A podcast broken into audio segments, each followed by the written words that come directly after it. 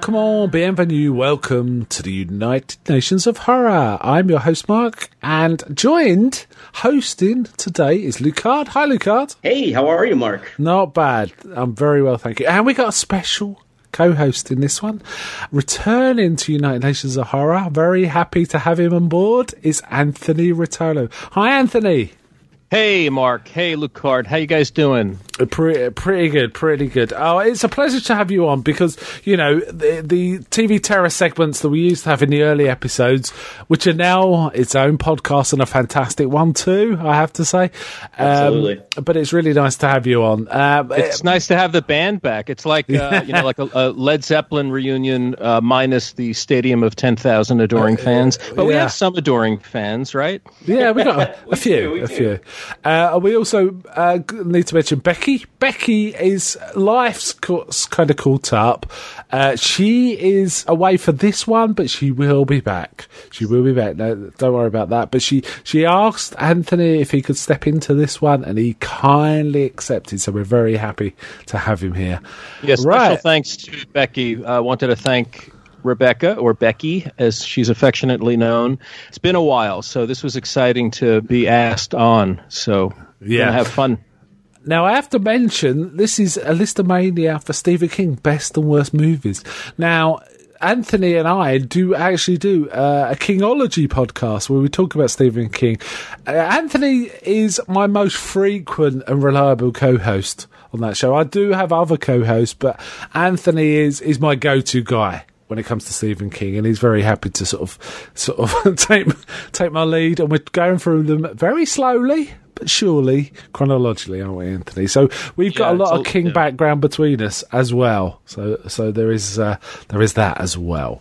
So actually, tell us, and before we get going, tell us, Anthony, how things are going with TV Terror. Good. You know, TV Terror continues to be a joy. You know, it was a special project. It began. Let's all stroll down memory lane very quick. I won't be long about this, but you know, all of us have our DNA in the Horror Etc. podcast. I think it's safe to say that's how we all met. Yeah, absolutely, right? Definitely, it's what inspired a lot of us to do this thing, this crazy podcasting thing. Back in the day when that thing was really healthy and vital. It's still around. It's still vital. But I'm saying when we had, Ted and Tony still dropping shows, I was starting to write posts about these television movies because I felt they were undersung, and we were talking a lot about the same things over and over again. So I started to explore these lesser known avenues. And fast forward, it turned into a segment for United Nations of Horror. And then I just turned it into a dedicated podcast and put some energy behind it. So I'm in my third year and in my third season or fourth season? Anyway, I'm up to episode 91. And that is hard to believe. Yeah, isn't it? And it's been a lot of fun. It's a combination of solo, you know, it's often a solo gig, just me. I try to yank myself off stage before you want to. So I keep them around 20 to 30 minutes. And then sometimes I have special guests. And I just, if you'll indulge me one more minute, we have a book club episode coming up. I'm late getting it out, but it's coming. And it's going to be one of the bigger shows, so look for that soon. That's where we tie in people's favorite reads, whether books, comic books, whatever, to their favorite TV terror category television shows. So yeah, I am looking forward to that one. I sent in a little segment, didn't I, about Rod Serling, actually. But you did, and thank you. And thanks for your forbearance with me right now. That's okay. I just want to mention on TV Terror, not only do you go through shows and movies, you also do some rather wonderful interviews, and they're really interesting. I really like those segments. I always find it quite uncomfortable interviewing people about books and so on, because I'm always nervous what happens if I don't like the book. Luckily, the few interviews I've done, I've always really liked the material, so that makes it easy. But I'm always nervous. But they're really, really interesting. So that's a definite recommend. Tell us the website, just in case someone can't find it on iTunes or whatever. Thank you, Mark. I have a website. It's tvterrorshow.com. TV Terror show. If you're looking for me out on iTunes, just look for TV Terror. It'll come up. If you want to put TV Terror, Rotolo, just to be safe, that's my last name, R-O-T-O-L-O, you'll find it. How else can you get me? We have a really nice Facebook group. We have a couple of thousand people in a group, and it seems to always be pretty active with folks talking about these things. That's on Facebook. Just look for TV Terror on Facebook, and you'll find us. You'll see a picture, a 50s image of a man and a lady watching a television with a giant eyeball staring back. And that's me. I'm just going to tell you the link just there for the hell of it. Facebook.com/groups/TV Terror as one word. There you go. Go join. I'm a member as well. So, you know. Yep, I am as well. That's a high watermark there. Yeah, yeah. Okay, I'll tell you what, let's get the show on the road now. Let's have a little break, and then we'll jump into our... We always start with a negative so we can sort of end with the positive. So we're going to have a little break and get into our worst three Stephen King adaptations.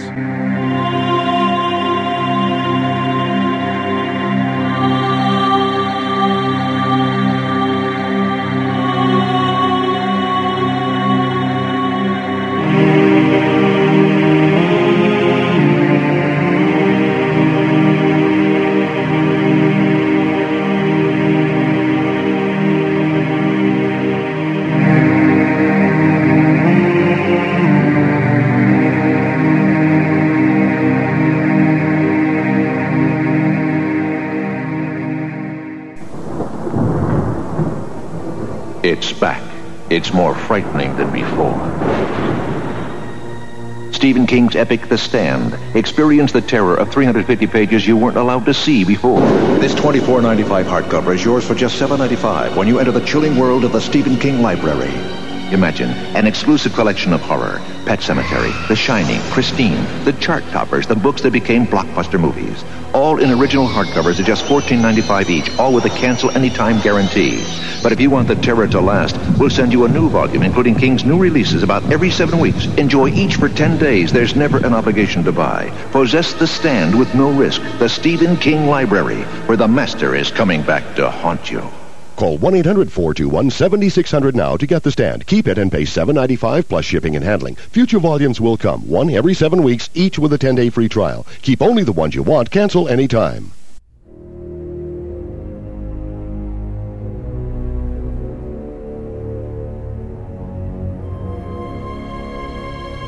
Okay, so what we're doing here is TV and movie stuff. We kind of was thinking about just doing movies, but man, there's so many TV things that we could include. We thought, let's just include them all, right? Let's do them all. So we're going to be starting off with our worst three. So firstly, I'm going to come to you, Licard. What is your number three worst Stephen King movie or TV adaptation? All right, I got to tell you, Mark, I found actually picking the worst three to be quite difficult because I actually really enjoy a lot of these Stephen King adaptations. So without further ado, my number three would have to be a film that I actually kind of like, and that is Cujo. Cujo, right, okay. It's not a bad film. It's not a bad film. It's really not. I mean, I don't think it maybe holds up as well as it did when it was first released, and I still feel like it's a fun kind of film, but there's a lot of cheese in it. So, yeah. What did you guys think of this one? I personally quite liked it. However, it's really, really, really difficult to make a St. Bernard scary. Or is it St. Do you pronounce it St. Bernard? Yeah, we pronounce it St. Bernard. Well, I'm going to say it my way. Right? I like the British way better. It's really, really hard because they're lovely dogs, right? Yeah. It's not like a pit bull or a Rottweiler or something like that where you can make them easily scary.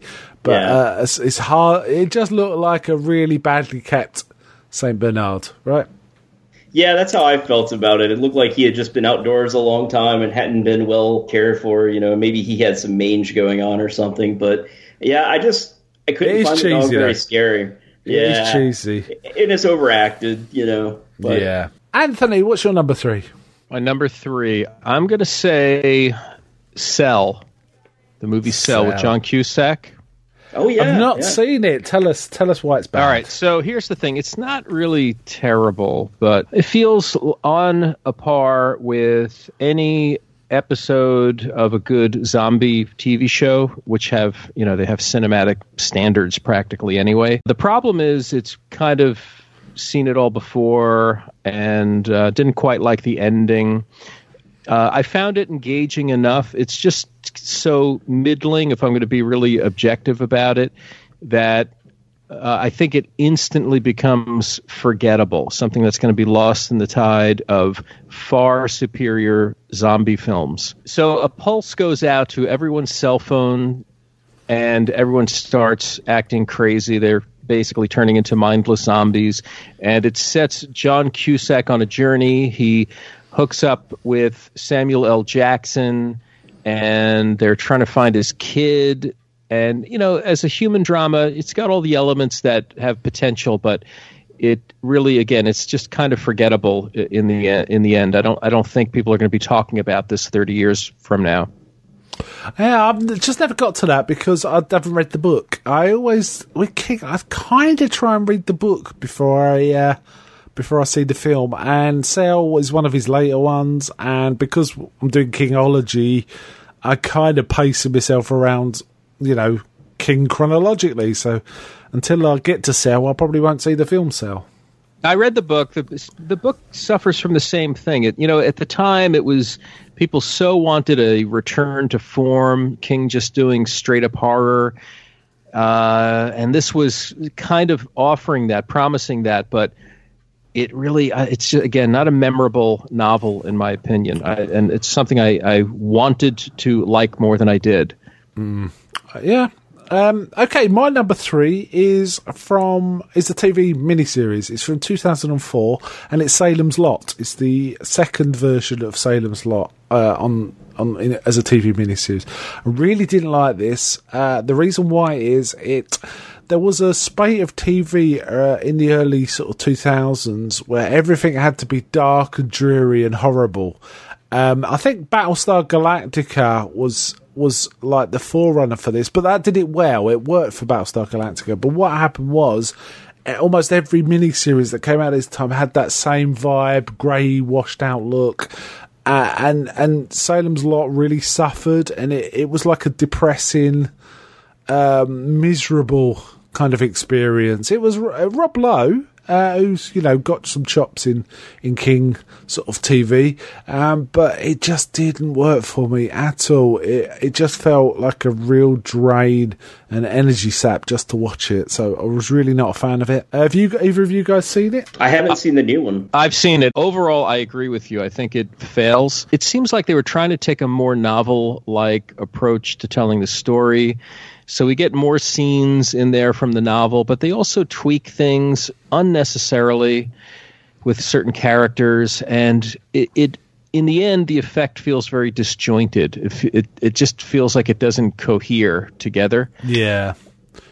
It's, yeah. I mean, the one positive about the whole thing, I remember I quite liked Donald Sutherland in it. I thought that he's always pretty good, though. You know, he's always very watchable. So there was that. So yeah. Certainly, yeah. And, you know, I like Rob Lowe. Rob Lowe's done a lot of Stephen King stuff. He was in The Stand and some other, I think maybe something else as well. So I was rooting for it, but in the end, not great. Yeah, like I say, I think it was a product of its time. The things that were wrong with it were to do with how TV was being presented at that time. And I'll admit, subjectively, I'm tremendously biased toward the original television adaptation of that novel. Yeah, me too.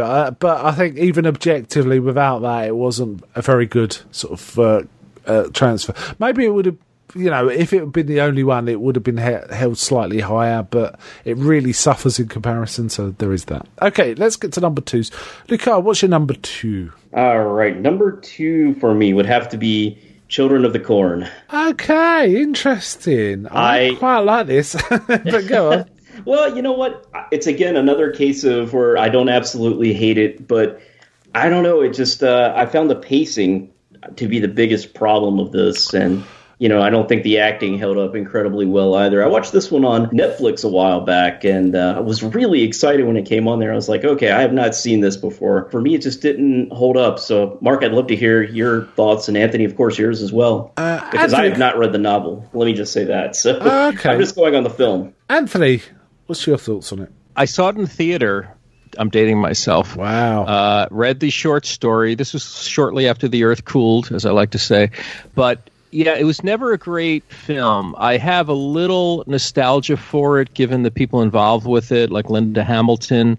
Yeah. So it's something like I want to go back and watch. I was just watching Linda Hamilton in The Terminator, the original, the other night, and she's so young and cute there. And right around that time, she did Children of the Corn, maybe a year later or the same year, something like that. And so I have a little bit of personal nostalgia for it, but I don't think it. I never thought it was a stellar film, and so it baffled me that it would have spawned all the sequels that it did. I was going to come to that. It's got about, I think off the top of my head, there's 4 sequels, something like that. It kept going and going. Apparently, each one's pretty bad, worse and worse. Yeah, I have to say, I've got a bit of a soft spot for it because I kind of like it fits into the folk horror sort of vein, which is quite prevalent in sort of British horror cinema, and it feels like an American sort of take on it, which I quite like. It reminds me of other American films that are similar, which a TV movie, for example, called Black Noon. It kind of reminds me of that, and I kind of quite like it, but I agree about the acting. But I've kind of got a soft spot for it. I like that sort of eerie Midwest kind of thing that's going on in it. So yeah, there is that. Yeah. And again, I don't hate this one either. I would even say, if you can watch it on Netflix or Amazon, do so. But I don't know that I would, go out of my way to get like a Blu-ray or a DVD or something like that. I think I'd happily watch it, but I don't think I'd watch the sequels. Stay away from those. they just get worse and worse. Okay, Anthony, what's your second? My second worst, this could have been a number of things, but I'm going to say Dreamcatcher. Dreamcatcher, right. Yeah, Dreamcatcher was based on a novel that I also couldn't fully get behind. It's a case of King kind of overwriting. This is a situation where the novel begins to sag in the middle. Mm-hmm. And then we get an adaptation that is lesser than the sum of all its parts. It had so much promise. I think it had who was the screenwriter? Was it William Goldman on this thing, or I'm going to look it out. Someone of excellent caliber. I should have come more prepared with. I think it was, but I'm just want to check. And you've got Morgan Freeman. You've got some excellent actors in there as the band of friends.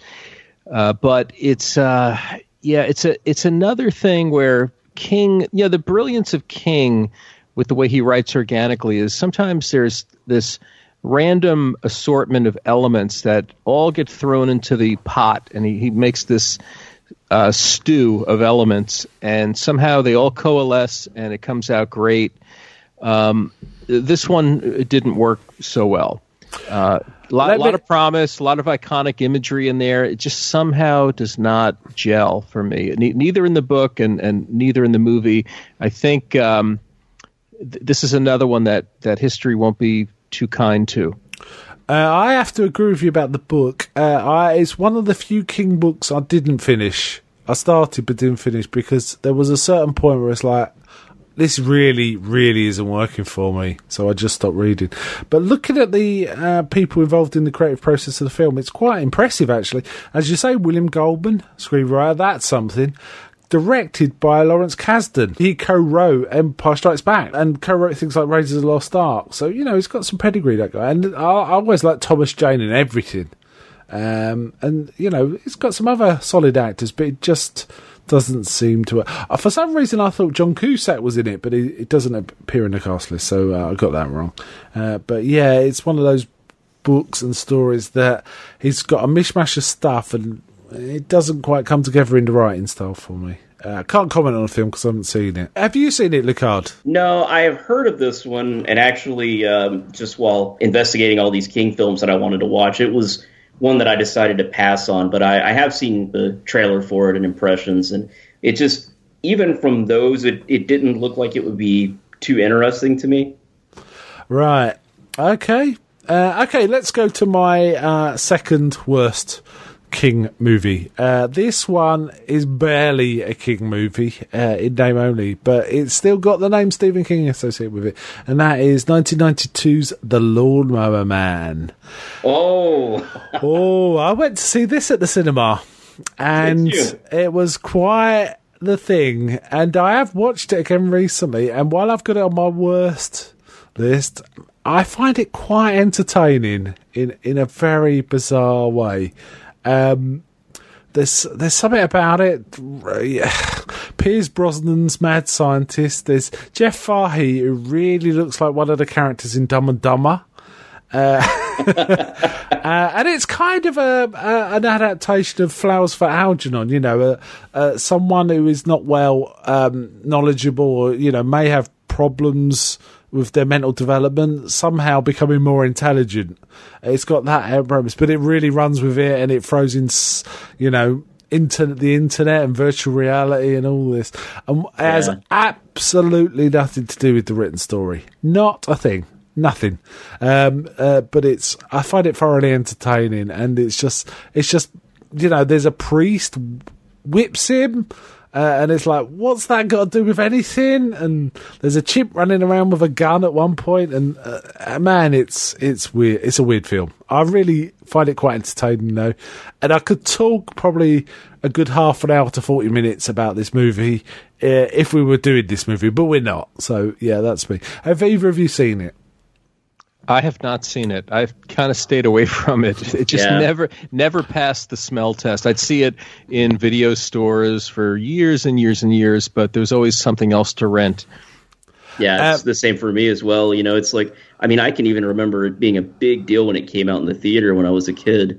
And I remember actually my father renting it. And I also remember him saying, it's not good, but it was really weird, you know? It was weird. It is very, very weird. It's got that interesting look at, you know, because it's CG, but early CG. It's got this interesting look at CG done in the early days. I find Tron interested in the same way, but Tron does it much more, because it's a very stylized version of CG. It kind of still works, you know? Yeah, it's very stylized. I kind of still like Tron. But the CG in this is rough, but it's like, okay, fine. But it's not, you know, trying to do CG reality. It's CG in cyberspace, so it's like its own thing. The story's nuts. It's Pierce Brosnan before he became James Bond as well, if I remember rightly. So it's kind of got that interesting vibe. It's a very entertaining film, but it's not a good film. No way, not at all. Okay, that brings us to our worst Stephen King adaptations. So, Lucard, what's your worst Stephen King adaptation? All right, so I still kind of like this one, but I'm going to have to go with Creepshow, just because, I mean, the acting. I love the fact that it has Stephen King in it, you know, but I think it's really, really bad. I mean, the acting's bad, the effects are bad. I don't know if it was the direction or not, but this just did not work for me. Like, even when I first saw it, and on rewatch, it didn't work any better either. This is just, in my opinion, really? That's interesting, because I really like this film. Really? I kind of understand what you mean by somebody acting. Well, the Stephen King part, certainly the acting, but it's kind of goofy and fun. But I really like some of the stories. George Romero directed this. You know, the guy that did Night of the Living Dead. And he's a little bit known. He's well known. And I think they were deliberately going for a comic book vibe, hence some of the lighting effects and some of the framing devices. So that's kind of all deliberate, but I have to say I kind of like this. I absolutely adore Creepshow. It's actually, it's in my top 10 films of all time. I think it's it's one of the best crafted films by George Romero, one of the most professional films by George Romero, and even Stephen King, his acting is really over the top, but I think it's pitch perfect for that segment. And you think they intentionally kind of were going for that, and maybe it just, I don't know, Yeah. Like, I knew they weren't trying to be serious, obviously, but, you know, I was like, is this him just like overacting, or I don't know. It didn't work for me. It's essentially EC Comics brought to film, and EC Comics are extremely melodramatic. If you've read, they're a lot of fun. Yeah. But yeah, they were kind of going for that. And I have to say, Creepshow, I like horror anthology movies, and actually I think Creepshow's my favourite one. Oh, that's how much I like it. Whoa. There's contention here. Oh, yes. Well, that makes it interesting. You know, we can't always agree on everything. And there's been many times, just to make you feel better if you're outvoted on the merits of this film at the moment, where I didn't see much in it, and it took a long time and rewatches for me to sort of adopt it into my, personal, good film, personal opinion of what I like. I mean, films like for years I hated Francis Ford Coppola's Dracula. Now I like it a lot. Wow. Wow. You know, things like that. Yeah. It's just over time, it maybe you weren't having a good day, didn't work for you that day. You see it with new eyes some other time. So I totally relate to that. Yeah, I have to be the case. I have to say, I saw this at the cinema, and back there, so I was 17 when I saw this, and again, I quite liked it, but I thought it was kind of a bit amateurishly put together. However, with rewatches, I don't see it that way. I see it as put together to try and imitate a certain soul and succeed at it very well, in a way that perhaps the sequels don't quite work so well.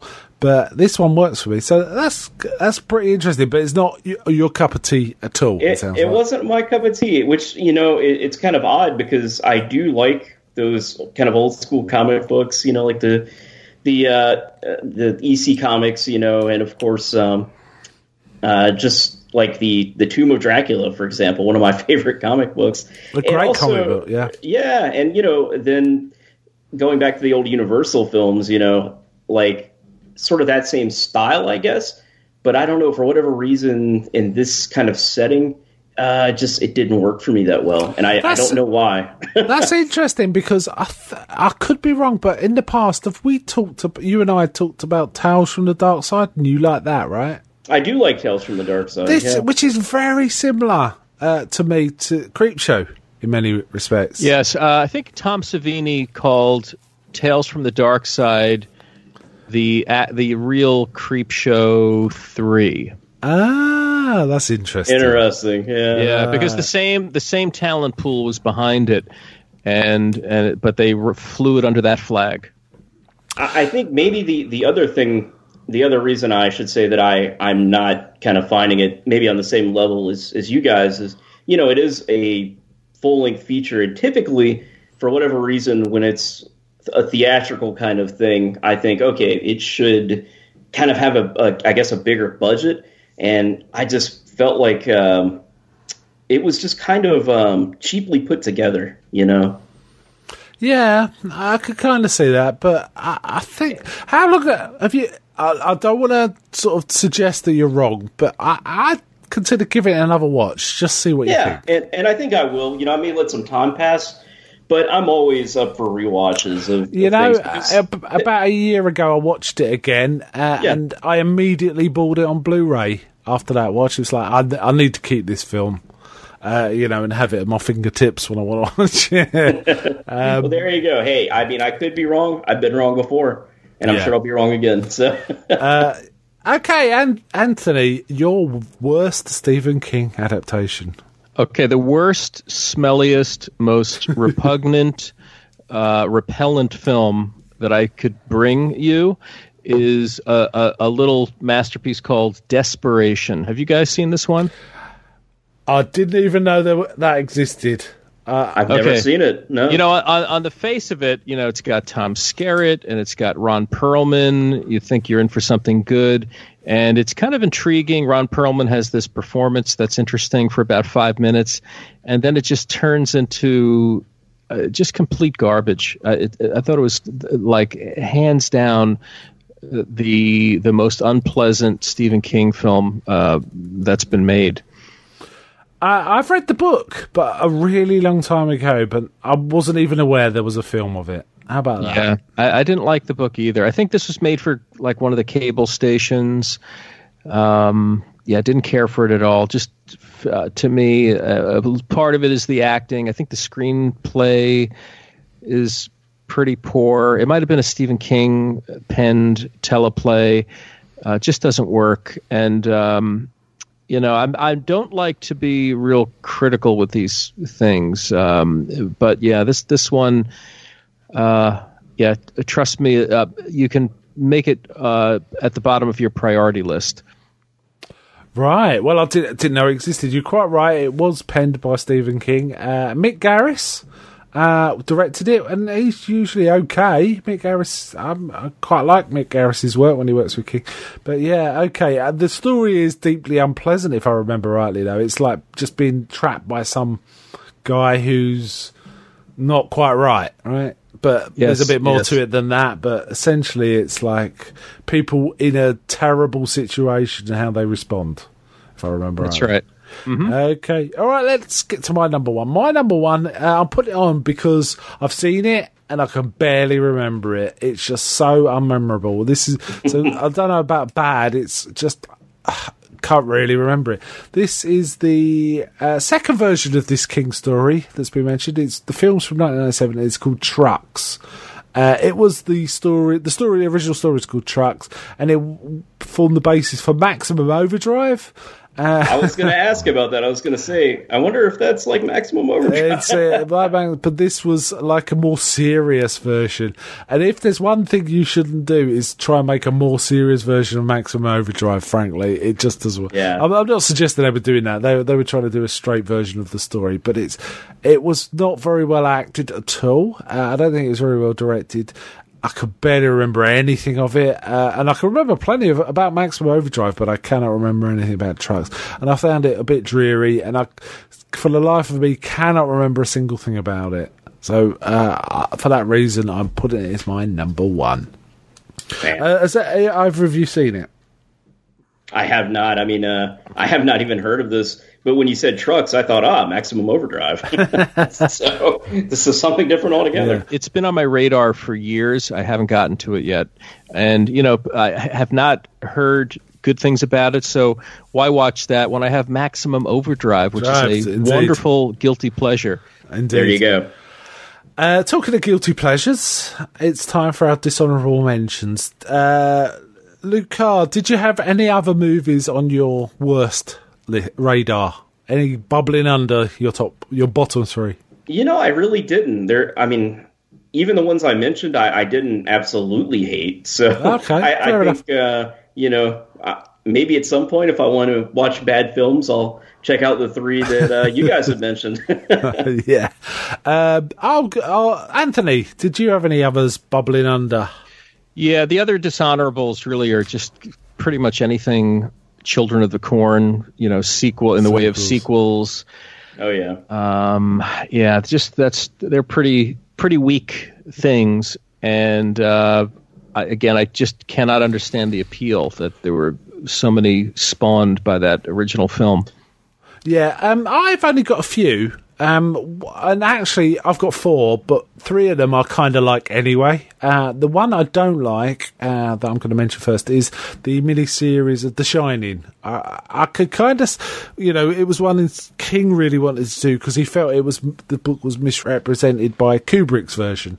And he kind of made it, but it just didn't. It didn't have any tension to it. And there were some interesting elements to it, but overall I felt it was a bit of a bust. Didn't feel its time very well. I think it was a 3-hour, you know, over two parts, but it didn't really work for me. There was some pretty bad CGI, which just that's the way it is in 1997, right? It's just bad CGI.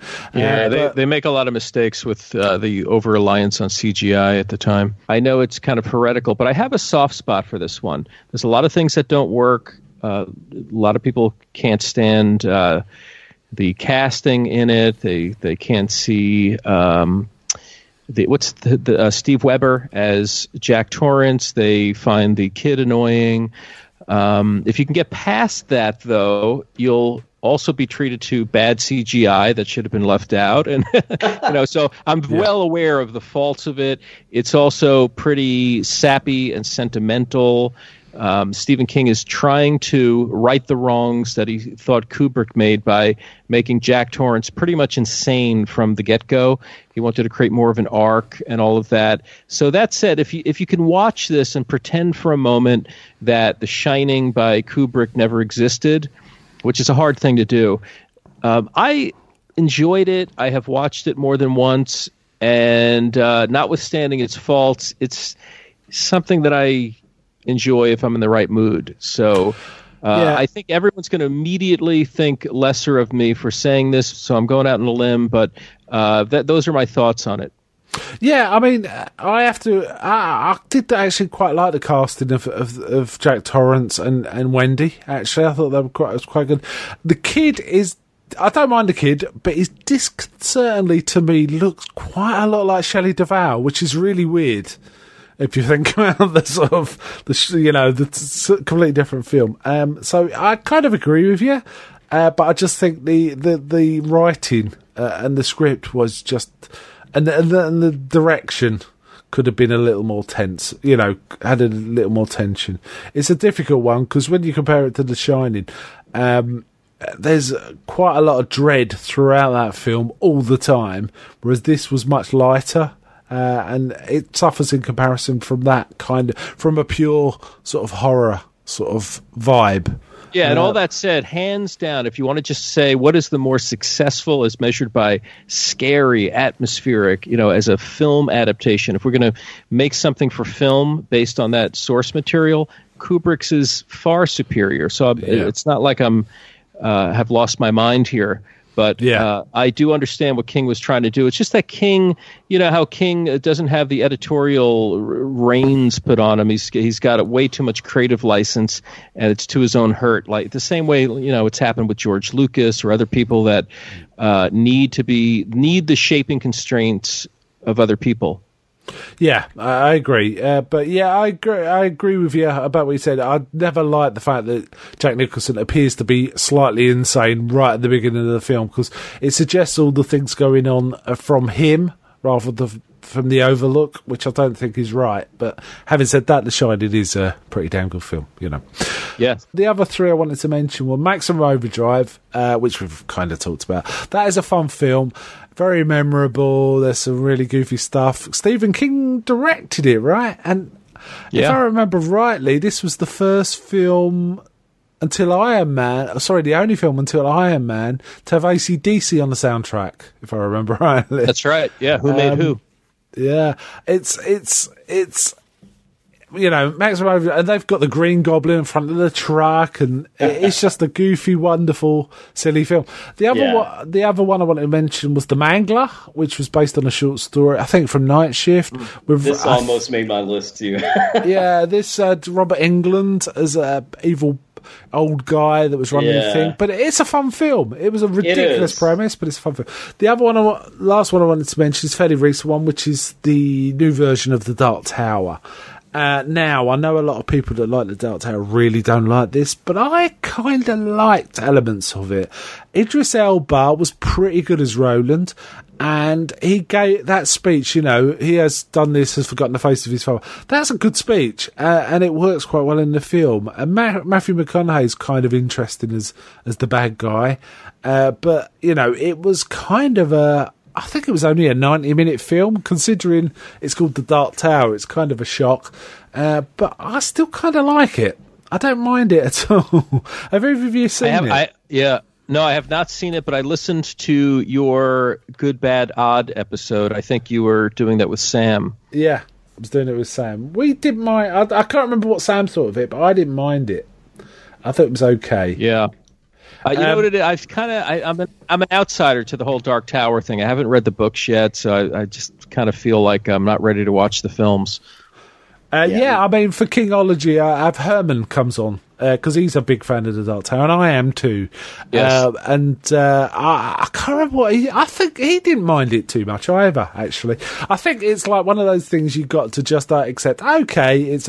Because the Dark Tower, it sort of plays with the nature of time and dimensions and stuff, so it's like, okay, it's the same story in a different dimension. That's it. That's fine. We'll just treat it like that, and it's fine. So that's kind of one way to look at it, if you're relaxed about those sort of things, right? Okay, I'll tell you what, let's have a little break here, and then we'll get on to our top five.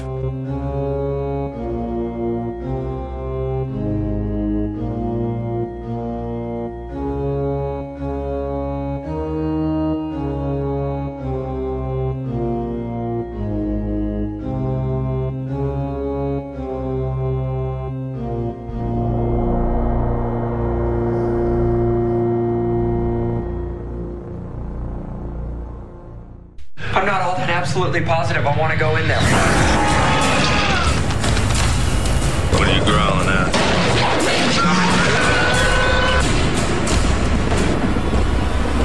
Oh my God! The Stephen King Marathon starts next Saturday morning at 10, only on AMC. This week, horror is king. AMC's Crazy About Stephen King. 2 restless days, 2 sleepless nights, courtesy of the master of horror.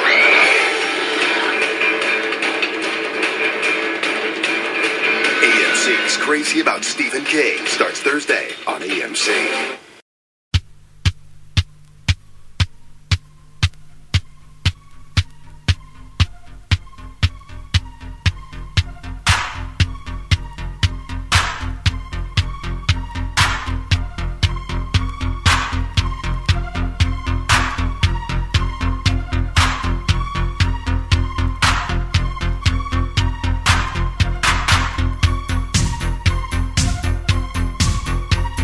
So for this segment, we're going into the positive and forgetting about the negative. So we're going into our top 5 Stephen King adaptations. I use the word adaptations loosely. Stephen King's name is somehow attached to this thing, right? Let's put it that way.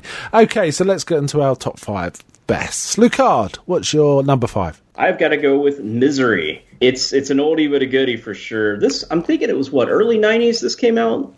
I'm trying to remember now. It came out 1990, yeah. Yeah, and it's definitely, in that respect, a film of its time, but I still think it holds up really well. For me, it was really rewatchable. You know, I hadn't seen it in a long, long time, and, you know, I think the acting, the performances are great, the kind of the small town is believable, so everything just works for that film for me, and I'm sure I'm going to watch it yet again, you know, in the near future. Yeah, I think this is a great film. I don't actually agree with you about your statement about it's of its time. I think it's got a timeless quality. Do you? Okay. The sort of, there's nothing in there that screams early 90s to me in any kind of way. It could have been made in 78, 79, really. In fact, it's got a slightly 70s feel, a thriller feel about it. And I think it's helped by the performances. James Caan's underdialed Paul Sheldon is just terrific, and Kathy Bates is just wonderful. Yeah, I think it's her best performance, honestly. Yeah, she's so good. She is so good. And it's a star-making performance, really, isn't it? In many, certainly, it brought her to everyone's attention. Absolutely. So, yeah, it's rather wonderful. Yeah, I agree. For me, it's one of the great single location stories. This one is nearly single location. It's up there with films like Wait Until Dark, except this is a Stephen King version of the single location horror. And I agree with you, Mark. It's timeless. It's just terrific. Wonderful performances, obviously. And the thing I love about it, being a James Caan fan at the time, it was a great comeback for that actor. It was, yes, and he did. I wasn't aware of that. He just kind of wasn't on anything. It was that was it really. But this was like a great performance from Caan. I think it might be my favourite performance by him. Actually, I mean, I like him in a lot of things, but there's just something about this. It's all in the eyes and the face. There's some good face acting without it being overt face acting. Yeah, I love the close-ups in this film that they use. I mean, it's, you know, it's something you almost don't really see too much nowadays, but it's almost like that kind of Sergio Leone kind of close-ups in this movie in a lot of respects, you know. Yes. Yeah. Okay, Anthony, what's your number five? My number five is Christine. I love this fusion of Stephen King and John Carpenter. John Carpenter has made a lot of favorite films of mine. I love the story. I love the concept for the story. I love the soundtrack, how you've got the Carpenter synth soundtrack in fusion with all these great 50s songs like Harlem Nocturne and Little Bitty Pretty One and on and on. It's just a fantastic film for atmosphere and vibe.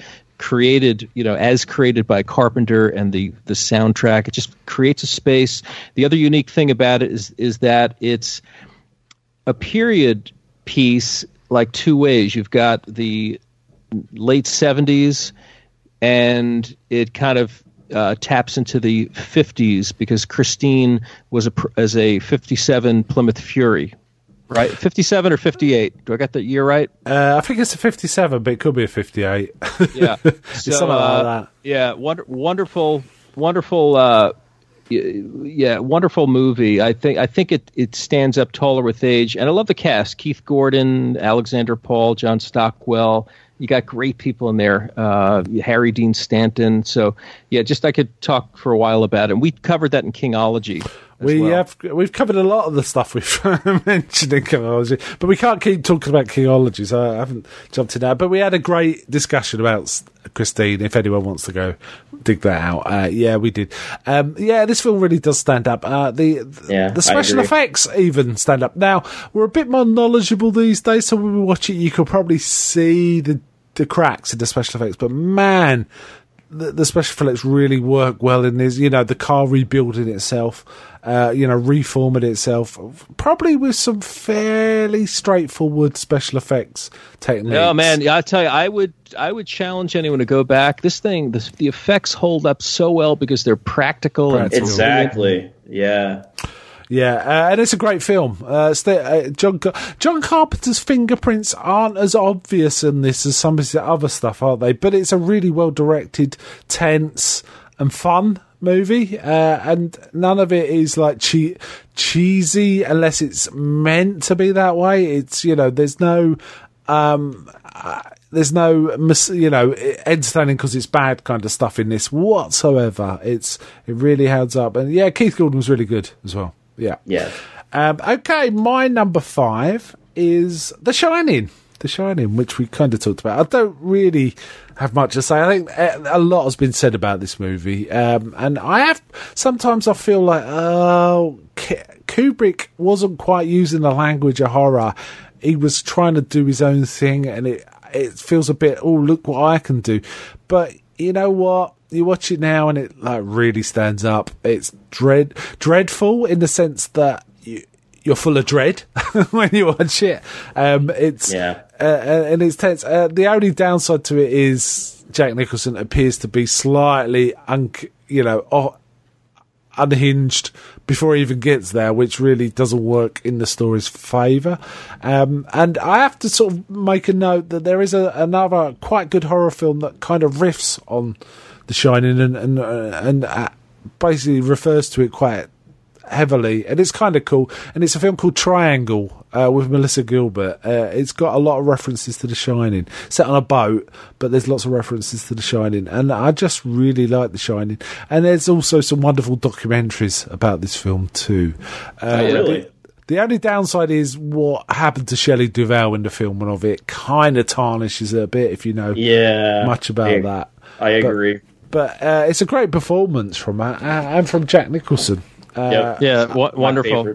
My favorite Nicholson performance for sure. Yeah, in a nutshell, it's the horror film raised to high art. Just beautiful in its design, the cinematography, the performances. Kubrick, in my opinion, is an unnecessary perfectionist, so he kind of, ground Shelley Duvall down in the process of what he was trying to achieve. But great film. Okay, number fours. So, Lucard, what's your number four? For my number four, I'm going to have to say The Mist. I love single location horror, you know, and I think this is one of the best in the genre. We're talking about the movie, right? We're talking about the movie, not talking the about the movie. I've not seen the TV series yet, but it is on my to-watch list near the top. So, especially after rewatching the film, it feels like it could be a real event. I think we can all kind of put ourselves in that situation, especially with all the crazy weather and stuff we get nowadays. This fog rolls into town, and the main character and his son end up in a gas station, holding up with these people. And there's, of course, issues that arise, between the main character and some of the people. And then the ultra kind of over-religious woman, I think, is just so impactful in this film as well, and says a lot about kind of religion in the modern-day sense. Yeah, it's very allegorical, isn't it? And it's a cracking story. It's even if you take out allegory and everything, it's a cracking story anyway, as is the book. The sort of short story. Well, it's more a novella, I guess. It's in a collection of short stories, though.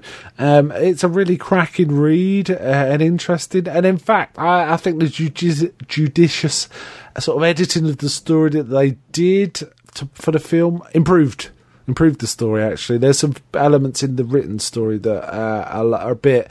King just threw that in and it doesn't feel right, kind of, you know, which it sometimes happens with King, doesn't it? I really like this one. Apparently the black and white version is really good. There is a black and white version. Oh, really? Oh, to make it feel like a 50s monster movie. That's kind of awesome.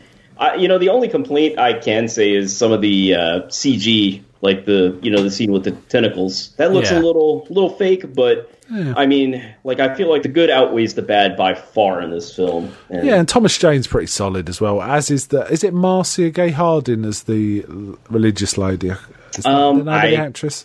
I am totally blanking on the actress, actually. But yeah, she's great. Actually, I thought all the actors did a great job. You know, even the little store manager kind of guy who you would sort of discount, and yet he's the one who's got the gun and is really good. Yeah, Toby Jones, right? Yeah. Toby Jones, yeah, he's really good. Awesome. Yeah. And we get William Sadler. There's some great sort of actors in this. Yeah. Got any thoughts on it, Anthony? I like The Mist. It doesn't make my top five, but it's a very strong film. Always had trouble with the ending. I'm a little bit better with the ending. I just don't like unnecessarily violence against children, and I think it's cathartically the wrong ending for that film, but that's just my opinion.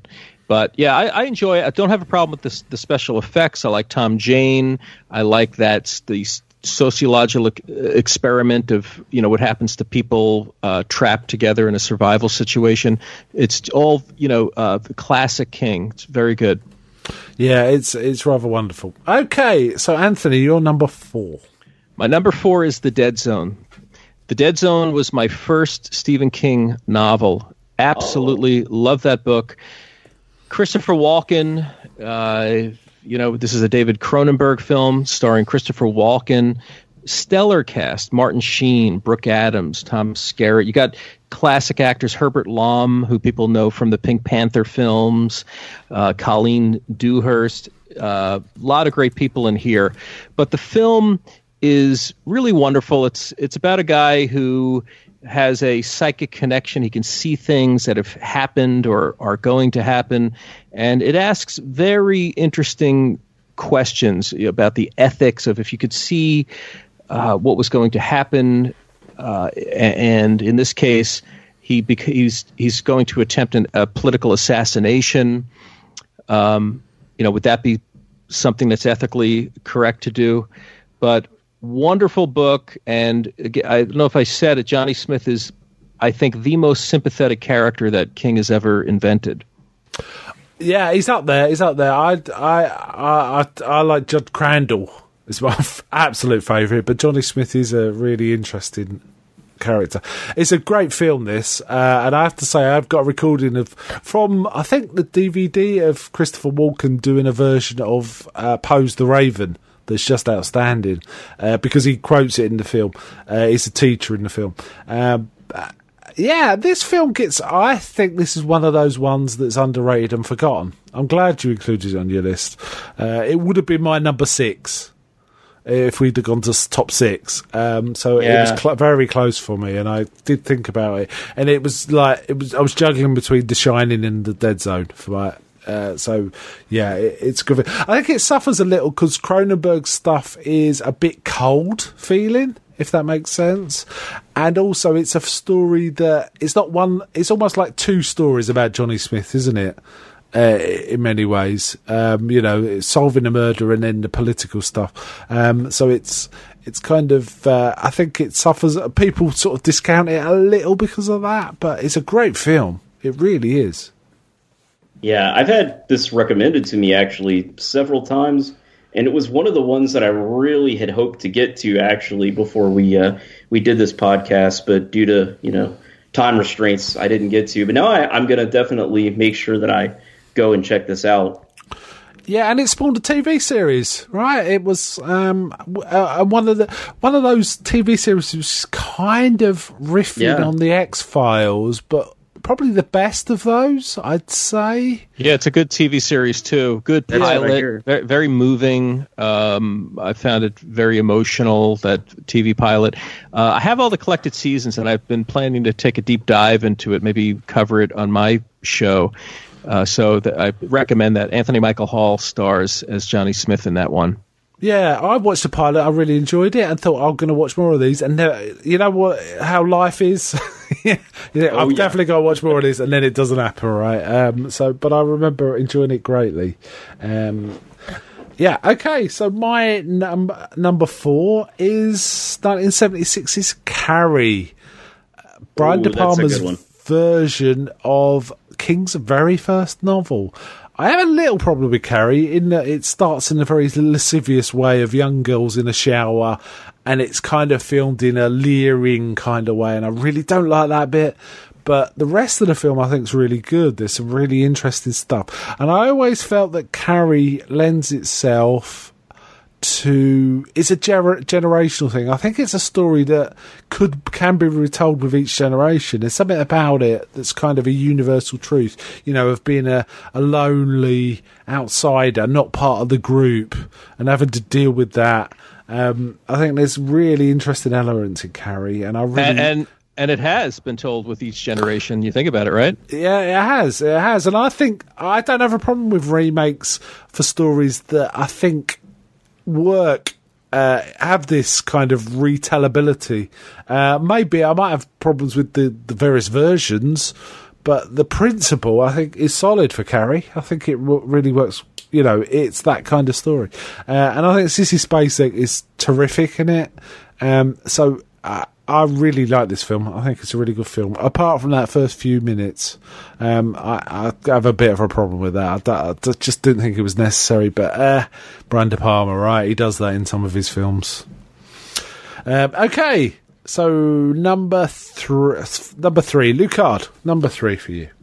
All right. So number three for me is one that I know it's kind of divisive. A lot of people actually don't like it, but it really worked for me. This is one that I watched not too long ago, and I came back to watch it again for this, and that is Thinner. Thinner, right? Yeah, I know a lot of people said they had, just researching this. I read some reviews and such, and a lot of people complained about the kind of like the fat suit, and they said it didn't look realistic, but I don't know, maybe it's just my eyes, but for me, I thought it looked pretty good. I enjoy the more practical effects, but I loved the story. I thought it was really interesting, the whole curse and the gypsies, and it was not what I expected going into it, and I think that's one thing that I really liked about it. Thinner is a classic EC Comics story, and this one had the benefit of Tom Holland directing. And, it could have been a segment for Creepshow, for that matter, if it was a shortened version of it. Yeah. I liked it. I don't like it as much as you, to put it in that rarefied air of the top five. But when Mark and I covered it, I was very pleasantly surprised with it because it had been my first watch at the time. Yeah, I liked it too. It was also my first watch. The thing about it is he doesn't really get thinner. He goes from a fat suit to looking ill. Yeah, he looks. But you know, how else are you going to do that? You CGI. You'd have to do it. If you did it now, you could CGI it, and it'd probably be reasonably good. However, they had to do it in some way, and I don't think that detracted from the story. You still got the vibe that this man was breaking down in some way, you know, inside. Yeah. So yeah, it was kind of interesting. I always wondered if it was like King's take on something like The Shrinking Man, but no, it's a different vibe, isn't it? It's you could see it as an allegory of illness, though, couldn't you, or something like that. That's kind of the way I read it. Yeah, I like it. I like it. The film too. I wouldn't put it in my top five, but I do. I have no issues with you putting in yours. That seems fine to me. Yeah, it's surprisingly good. Yeah, it's a lot of it's a lot of fun, I thought, you know. It's fun as well. I always gypsies. Gypsy stuff. I do too. And maybe some people find that a little cheesy, but hey, I like a lot of cheesy films. Yeah, possibly these days possibly offensive, but you know, it kind of harks back to like the Wolfman films and stuff. Exactly. Right? And that's kind of what I thought when I was watching it, like, oh, the Wolfman, you know. And just a lot of great lines in it. Really, again, I thought the acting was terrific, and you know, I just want to stop at this point. You know what? We've had this just shows you the breadth of Stephen King's work. We've had very little overlap. Have you noticed how many different films we've talked about, good or bad? Yeah. And we've had very little crossover. That just shows you the sheer quantity and creativity of Stephen King. I just felt like it was worth saying that at this point. I agree. That's really rare for us when we, you know, do we often have. I mean, we may get some duplicates as we come into the, you know, last few, because that's how the best tend to emerge. But you never know. Yeah, we'll see. Anthony, what's your number three? Number three is Creepshow, because as the tagline says, it's the most fun you'll ever have being scared. This is a wonderful film. It's a near perfect film. It's got the perfect in terms of the way it's put together, the perfect budget for what it is. All the perfect elements that combine to not chemistry but alchemy. This is principally a collaboration. You've got Stephen King and George Romero, the father, obviously, of the zombie film and many great horror films, and a third collaborator that I think we ought to give his due notice is Tom Savini. Tom Savini is the effects maestro that pulls it all off, and we owe a lot to Tom Savini. Tom Savini is the godfather. Where would the slasher era be without Tom Savini? And just on and on, all the work that he did. He was a hero to me in childhood. I was a teenager whipping up foam latex in my mother's oven. I had a very patient mother, and a lot of it was trying to figure out his Creepshow effects back in the day. So the fourth collaborator are all the actors. You've got fantastic people: Leslie Nielsen, Hal Holbrook, Ted Danson, Ed Harris, Fritz Weaver. You have E.G. Marshall. E.G. Marshall, yeah, it was wonderful. Just the stature of the cast is incredible, and it's just the beating heart of this film for me is the crate segment, where you've got Adrian Barbeau in there, and it's just utterly masterful, a wonderful monster, and a perfect EC Comics story. So, Creepshow, number three for me, and look for Little Joe Hill in there. Creepshow is also my number three. So, and hey. I'm not going to disagree with anything Anthony said. I think it's a great film. That's why I was so surprised. I thought everyone kind of loved Creepshow, but not you, Licard, not you. I'm the odd man out here. But yeah, it just captures that comic book really well in a way some films just can't. They try and do a comic book vibe, and it just doesn't work. This does it perfectly. I like, you know, even when someone screams and they got a red light in their face, it just... That is how EC Comics were. You know, they colour the pain differently when something happened. And so it just worked for me really well. It's a great film. As I say, I think this might be my absolute favourite horror anthology movie. And I like all the amicuses and stuff like that. So, you know, this Creepshow just works really well. Okay, so that was my number three. So number twos. Luca, what's your number two? All right, so for number two, I am going to go with the 2018 version of It. I liked the 2018 version. Again, I know this is kind of divisive, but I also love the original It, so I had to really think about which one I was going to put in here. But I'm going to go with the first chapter, and I'm anticipating the second chapter and hoping for really good things. But yeah, we've only got a couple of months now, right? Until chapter two, and I am looking forward to it as well. I like this film as well. I think there's a lot of good in it, and I think they structured it very well to just have the one era. It'd be interesting to see if once they've done the both, if they recut it a different way to be more like the book.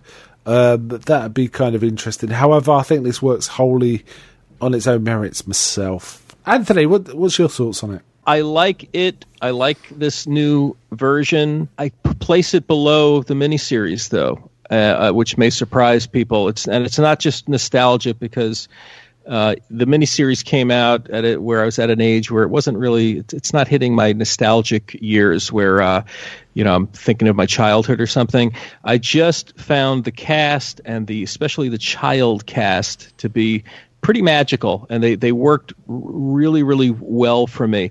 That said, I think Pennywise is a very inspired reimagining in the film. They do a lot right, beautifully produced, and I'm looking forward to the what is it, the part two coming out? I think chapter two. It's called. Yeah. I don't know how many chapters we get, but this installment, I'll be watching it.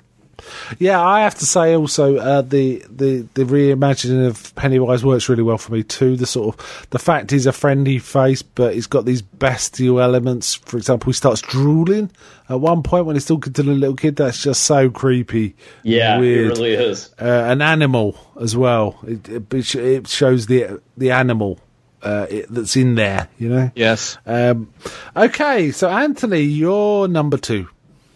My number two is Salem's Lot, 1979. That's my number two as well. Hey, now we're getting the crossover. Yes, now we're getting the crossover. This is a masterpiece of TV terror. It's so good, I haven't even covered it yet. It's one of these best things that I don't want to get to too quickly. This is one of the most frightening vampire stories ever put on film. And this is King creating kind of a parable post-Vietnam of the American town, American society, and the vampire as not as a romantic figure, but a monster, a contagion, and what it can do to a town as it spreads throughout it. It's a big ensemble cast, both in the novel and a pretty big ensemble in the TV series, but really wonderful, and a wonderful feather in the cap of Tobe Hooper, who directed it. So you see the influence of Texas Chainsaw Massacre in here. You can tell it's by this director, and the atmosphere, the incredibly frightening, iconic scenes, whether it's the boys coming to the window to be let in. Or Jeffrey Lewis sitting in the rocking chair, trying to beckon to the teacher. Some of the most frightening, horrifying vampire scenes ever on film. And I think it holds up. I don't think it's dated. I don't think it's cheesy. And I'll challenge you to an arm wrestle if you disagree with me on it. Yeah, I really agree with you. Yeah. Again, I sort of think Anthony's kind of hit the nail on the head there. I think there's so many elements to this that are just really good. It's a super memorable series. I did go into, not to keep talking about Kingology, I did a show with Mike from Chinstroker vs. Punter about the book, the miniseries. Great episode. The 2004 miniseries, and even the sequel movie, Return to Salem's Lot, which I like quite a bit. But yeah, this is a great TV miniseries, super impactful. Everyone was talking. When I was at school when this was on, and everyone was talking about it when it was on. You know, about, oh man, do you remember this bit? Remember, you know, there's all that going on. The vampire was like, man, that there's that shock scene where the vampire's still and then does the hissing face. It's like, oh, and stuff like that. Some, real shock moments. But, yeah, what a cast. David Soul and, at the time, Lance Kerwin, big star, childhood star at the time. But I just wanted to mention, you mentioned Return to Salem's Lot. That was by Larry Cohen, the late Larry Cohen, yeah. King Cohen, who we just lost. Yeah. It's a really interesting film because they recruit an old sort of an old Jewish guy who's a Nazi hunter to help them kill the vampires. There's some interesting lines from him. You know, he goes, in 500 years, everyone think Nazis were just mythical creatures, you know, and stuff like that. And it's like really interesting. And there's one point a vampire gets impaled on an American flagpole. So, you know, there's a deep symbolism there somewhere. That's kind of, you know, as a way of staking him through the heart. That's kind of fun. Yeah. Anyway, I'll get sidelined into that. This TV series, you know, the imagery, amazing. Yeah. You know, this might be the engine, the thing that drove all of the King adaptations. This, so many people saw it and said, wow, we got to do something with it more by this guy. And, you know, because if you look at it, loads of adaptations for like 82, 83, and the train kept rolling after that point, right? So I think a lot of the good and bad that came out of Stephen King adaptations were inspired probably directly by this. I know Carrie was successful, but I think this was the zeitgeisty thing that really cemented King as the guy to adapt. You know? Yeah, the secret was out. Yeah. Okay, we come to number ones. This is always exciting. Lucard, what's your number one? All right, so my number one is one that we talked about a little bit earlier, and that is The Shining. Stanley Kubrick. I mean, oh, man, I remember seeing this as a kid, just the television version that was cut, and it scared the heck out of me then. And on the rewatch this past year, it still scares me, and I've seen it many, many times. You mean the television edit of the Kubrick film, right? Oh, no, the Nicholson film. Right, yeah, right. Have not seen the television film, actually. Yeah, right, I just... In other words, you saw the TV edit of the Nicholson Kubrick film, yeah. Yes, yeah. And what do you guys think? I mean, we talked a little bit about it earlier, so I don't want to drag it out too much, But yeah, I would love to hear. It's just masterfully directed. You know, every scene is tense, everything, which is a great horror film. And it's a sort of film, once you watched it, you kind of think about it for days afterwards, which I always take as the sign of a great film, actually.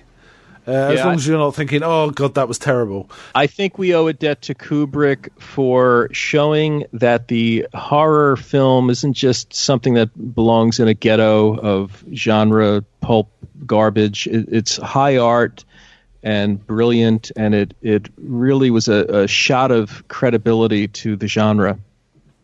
Absolutely. Yeah. That's a good point. Yeah, no, I've already kind of talked about this film. It's a wonderful film, in the sense that it's mesmerizing, isn't it? It's in that Kubrick way. It's just hard to stop watching once you start. It's one of those. So, Anthony, you're number one now. My number one film is Carrie, 1976. Carrie was the lightning in the bottle that made King's career. It was the source of that started the whole adaptation train running based on Stephen King, this young writer. This is the story that King hammered out on a typewriter in his trailer where one of the laundry machines was supposed to go, but he put a desk there. It's a story that got rescued from the circular file, a.k.a. the wastebasket, by Tabitha. It was a story that was almost lost to the world, but which made his career, let him quit being a teacher and dedicate himself full-time. The film itself is brilliant. It's stylish. It's De Palma, a young De Palma doing incredible work, just in a filmic way. But it also unleashed Sissy Spacek, fantastic actress. If you know the story about how when she auditioned for the part, look that up up. She just became kind of against odds and against the conception of what Carrie White was. She won the role, and she was absolutely fantastic. But what a cast. You've got Travolta in there, Amy Irving, Nancy Allen, P.J. Souls, horror favorite, and on and on. Wonderful book, wonderful film that's been remade twice. Just a testament to its power, its multi-generational appeal. Yeah, it's a great film. The remakes aren't great, but they don't compare to the De Palma one, really, do they? Yeah. And of course, it has that famous shock ending that's been often imitated, hasn't it? Yes. That's a real jump out the seat moment. So, yeah, I mean, King had a great start with these adaptations. Carrie being the first one, and his first book. The second adaptation being his second book, Salem's Lot. And then The Shining was the third thing that was adapted. So very solid set of sort of opening adaptations that opened the gates, really, from that point on. Carrie is a great film. I had Carrie as my number 4, so we're getting a little crossover, and we've already talked about The Shining, haven't we? So a little crossover. Okay, that comes to my number 1. My number 1 is the TV miniseries. Nice. I only wanted to put one It on my list, which is why the other one isn't on it. But I really like the movie, it has to be said. But the TV miniseries is way more impactful for me. At the time, when it came out, I really dug it. There's something about Tim Curry. It's there a bit in the performance, but he's got a lot of charisma. And it just comes through. And some of the stuff he does isn't even in the book, but it's still wonderful. Like, kiss me, fat boy, and all that, this kind of stuff. It's just wonderful, and Pennywise is just so creepy as well. It's not a flawless series either. There are many, many flaws in it. But however, I think the good stuff outweighs the bad by far. And for me, this is my favourite Stephen King adaptation. So yeah, So it stands up even more. It casts a long shadow, but for folks who are connected to that era. You think about it, we've lost a lot of talent. John Ritter was in this film. Harry Anderson was in this film. Tim Curry is, I don't know if he's working anymore. He had a stroke. But, he was very poorly. Yeah, he was brilliant in this film. There's a lot going on with it. So I think the modern viewer might look at it and say, 1990 production values. But there's a lot of charm in there. And again, that kid... ensemble, that child ensemble was very powerful. A lot of charm in those performances. And I got to say, Annette O'Toole, who major crush for me through the years. Oh, she's beautiful, yeah. She is absolutely beautiful. And really, she's not quite exactly the same as Beth, the character, but she's... still that she works really well in this TV series as that character. She's outstanding. And the kid stuff is really terrific, and the elements they took from the book are really well picked. There were lots of elements, some of which they definitely shouldn't have put on TV, but some of them that they were good edits, they were good, and what they chose to put in worked really well and were creepy without being too excessive. So I think it was just well put together. It's just a well put together miniseries. Yes. Okay, so we've done our top fives. Let's get on to honourable mentions. So, Lucard, any honourable mentions? I do have a few. Salem's Lot is at the top of the list. And also wanted to mention Silver Bullet, which is a werewolf film. There's actually not much of the werewolf in the film, but I feel like the kind of build up throughout the television film is just really well done. I really enjoyed that one. It's not horror, but I have to mention The Green Mile. Great film, just outstanding. I think it is horror. You think so? Yeah, I mean, yeah. I think there is a bit in there, but I didn't know if you would really classify it as horror, so I decided to put it in honorable mention. Right. But also, as you guys said, Carrie... and last but not least, The Shawshank Redemption. Oh, yeah, that would have been in my top 5 if we weren't restricting it to just horror, for sure. Yeah, yes. Just to go back on Silver Bullet, yeah, I really like Silver Bullet. I'm trying to remember the name of the bat that the werewolf gets hold of. There was a word on it, wasn't there? And I can't remember what it is. Was it, I don't know, Louisville Slugger or something?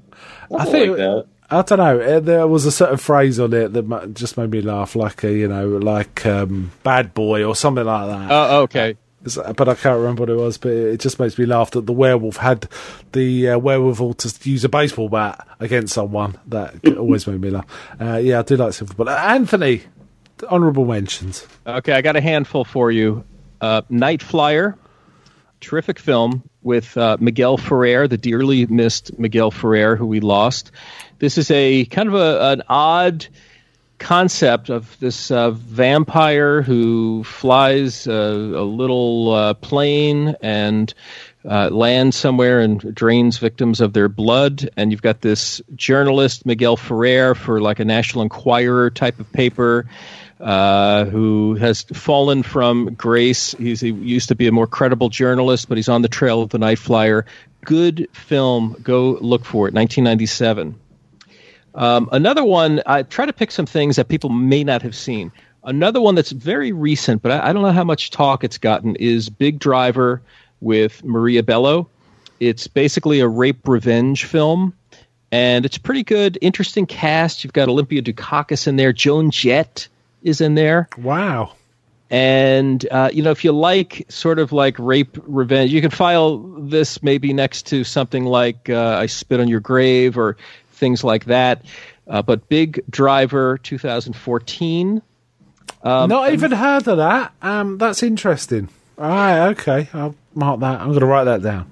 Another film that time has not been kind to, but I had a great time revisiting it, was Firestarter, the Drew Barrymore movie with David Keith as her dad and George C. Scott as the baddie. You've got Martin Sheen from The Dead Zone in there again. Art Carney, the fantastic, brilliant Art Carney from The Honeymooners is in this. There's a lot to recommend it. I thought it held up really well, and I like some of the subplots of like the government with experimental programs, experimental drugs, and what it did to people. There's a lot of basis in things that have happened, but then King weaves it into this fanciful tale of a girl with pyrokinesis. Firestarter, 1984. Yeah, I love the book and the movie. Yeah, I like the book and movie too. Yeah, I really like George C. Scott in this, and I see this as one of the main inspirations of Stranger Things, actually.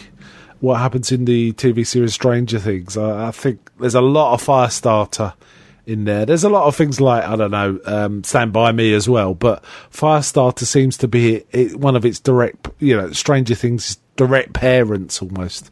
You know, definitely would agree. Yeah. So, yeah, there is that. Yeah, good choice. Any others, Anthony? Yeah, I got one more for you. I had some others, but I think we spoke about them. But the last one I'll mention is Cujo, 1983. This is a terrific film. It's got horror royalty Dee Wallace of The Howling and E.T. and so many great things. She stars in this film. And it's about the rabid dog. We spoke about this story. This is a nice adaptation. It was directed by director Louis Teague. It simplifies the novel, which has a lot of wonderful stuff in it, a lot of poignant things about what it is for a boy to grow up. It doesn't really quite make it into the movie, but I recommend the novel for some of its subplots. And it all culminates into a really frightening survival scenario with just a knockout performance by this child actor, Danny Pintoro. And thankfully, they make some changes to the ending in the film, but it's absolutely terrific. And yeah, like we said before, you know, it's a St. Bernard. This will make you believe a St. Bernard can be very scary in a situation like this. So, yeah, revisit that. Cujo, 1983. Terrific. Cool. Right, I've got a few. I'm going to try and I'll just skip through the ones we've already mentioned. I'll just name check them. So Dead Zone, Christine, Shawshank Redemption, Green Mile, and The Mist. On top of that, I've also... I don't think we mentioned Stand By Me, did we? I can't remember if we mentioned Stand By Me. I really like Stand By Me. I think that's a really, really good film. Also, beautiful film. A big fan of Pet Sematary. The original I'm talking about. The remake I was not a big fan of, and it actually improved quite significantly in the third act, but if it hadn't of, it would have been in my probably bottom three list. Oh, wow. But the final act is pretty good. Yeah, I love the original. Yeah, I really like the original. It's got its problems and it's cheesy, but man, Fred Gwynne as Judd Crandall is one of the great King characters, in my opinion. I agree. And also, I'm a big fan of Pet Sematary 2, which is a goofy, off its rocker kind of film. It's nuts, but I like it too, Mark. Super entertaining. And the other one I wanted to mention, which is not a King adaptation, but is King Universe, is the Castle Rock TV series. It's not a perfect TV series, but it's interesting, and I quite enjoyed it, and I'm going to watch it again sometime soon. I really like that TV series. I saw the pilot of that, and it looked, the first episode I saw was really well done. Yeah, it's well done. I need to check out more of that. It's kind of a bit head-scratching, because it goes into... it kind of works back on itself and all sorts. There's some interesting stuff in it, and there's some great actors in it, really good. The only problem I had was the central lead character didn't quite work for me. There was something about it that felt a bit, I don't quite understand this guy, if he's a good guy, bad guy, what's going on, but I kind of got over that, and the rest of the cast really worked for me quite well. Okay, I'll tell you what, let's have a little break and we'll get on to feedback. Okay, so feedback. So Becky left a note for feedback, so I'll just read through this and we'll comment as we go. Just stop me if you want to comment on any of it, otherwise I'll just keep reading. Okay? Sounds good. Okay, there's a fair bit of this. Okay. Right, here we're at feedback now. Becky left a note about a week ago, sort of saying we were doing this and asking for feedback, and we got plenty, right? So the first bit we got, and I'm going to censor this for language. I think there's a little racy language in this, but we'll see how we go. From Bernd Breidenbrock, I'm sorry if I'm murdering that name. I'm really sorry. Anyway, here we go. 3 worst. Wow. I guess it's Under the Dome TV series, which I've not seen, personally. Tommy Knockers and Graveyard Shift. The Graveyard Shift was the one about the rats. I kind of like that film, by the way. Tommy Knockers. I watched this recently. That's a crazy one. We talked about this recently, didn't we? We did, yeah. It's a crazy read, and it's a crazy series. The read is crazier than the series, actually. The TV is more cogent and coherent than the book. Yeah, I had problems with the book the first time I read it, because there was basically a self-loathing drunk section. It just went on and on for pages and pages. It was just too much. Anyway, and sure, I forgot one real... The Cell. Creepshow 2 and 3. I haven't seen 3, but 2 I had problems with. And so on. And Dan Stout replied, I didn't even know there was a Cell adaptation. And Bernd replied, starring Morgan Freeman and John Cusack. Screenplay by Stephen King. You should watch it to believe it.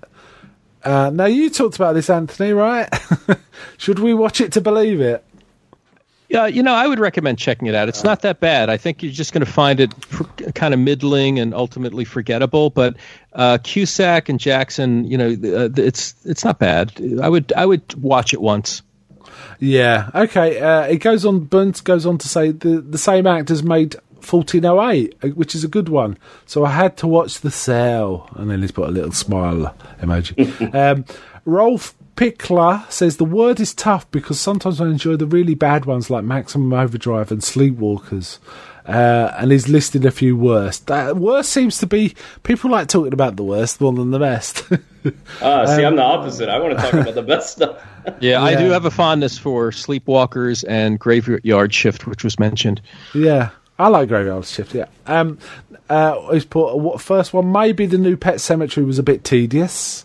Number two, Salem's Lot remake with Rob Lowe and Rutger Hauer. I have very, very few sacred cows, and Toby Hooper's original is one of them. So, yeah, this remake I did not like. I didn't like it anyway. Never mind about it. I just didn't think it was great. Carrie 2013 did not work in all kinds of ways, primarily because Chloe Grace Moretz couldn't channel the tragic outcast nature of Carrie. Yeah, I think that's the big problem with that. That is a big problem with that. And because, great as Julianne Moore is, Margaret White shouldn't be complex and sympathetic. She should be a one-note monster. Fair points. Yeah. Burnt replies, I never thought Sleepwalkers was bad. It was just funny. And Rolf said, yeah, delightfully funny. And then he quotes this line, which I don't know because I haven't seen it. It finishes you, my dear.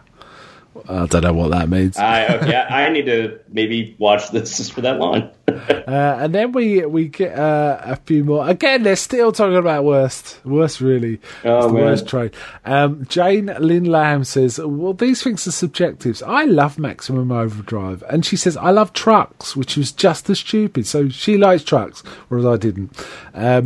Honestly, I can take or leave The Shining because just something's made by a particular highly claimed director means very little to me. The original Pet Sematary is probably my favourite adaptation because when I think King skated right up to the baldness of tastelessness, isn't it? The film went OTT and came to stop it from being taken too seriously. I think everyone agrees Under the Dome, though. What an utter waste of time.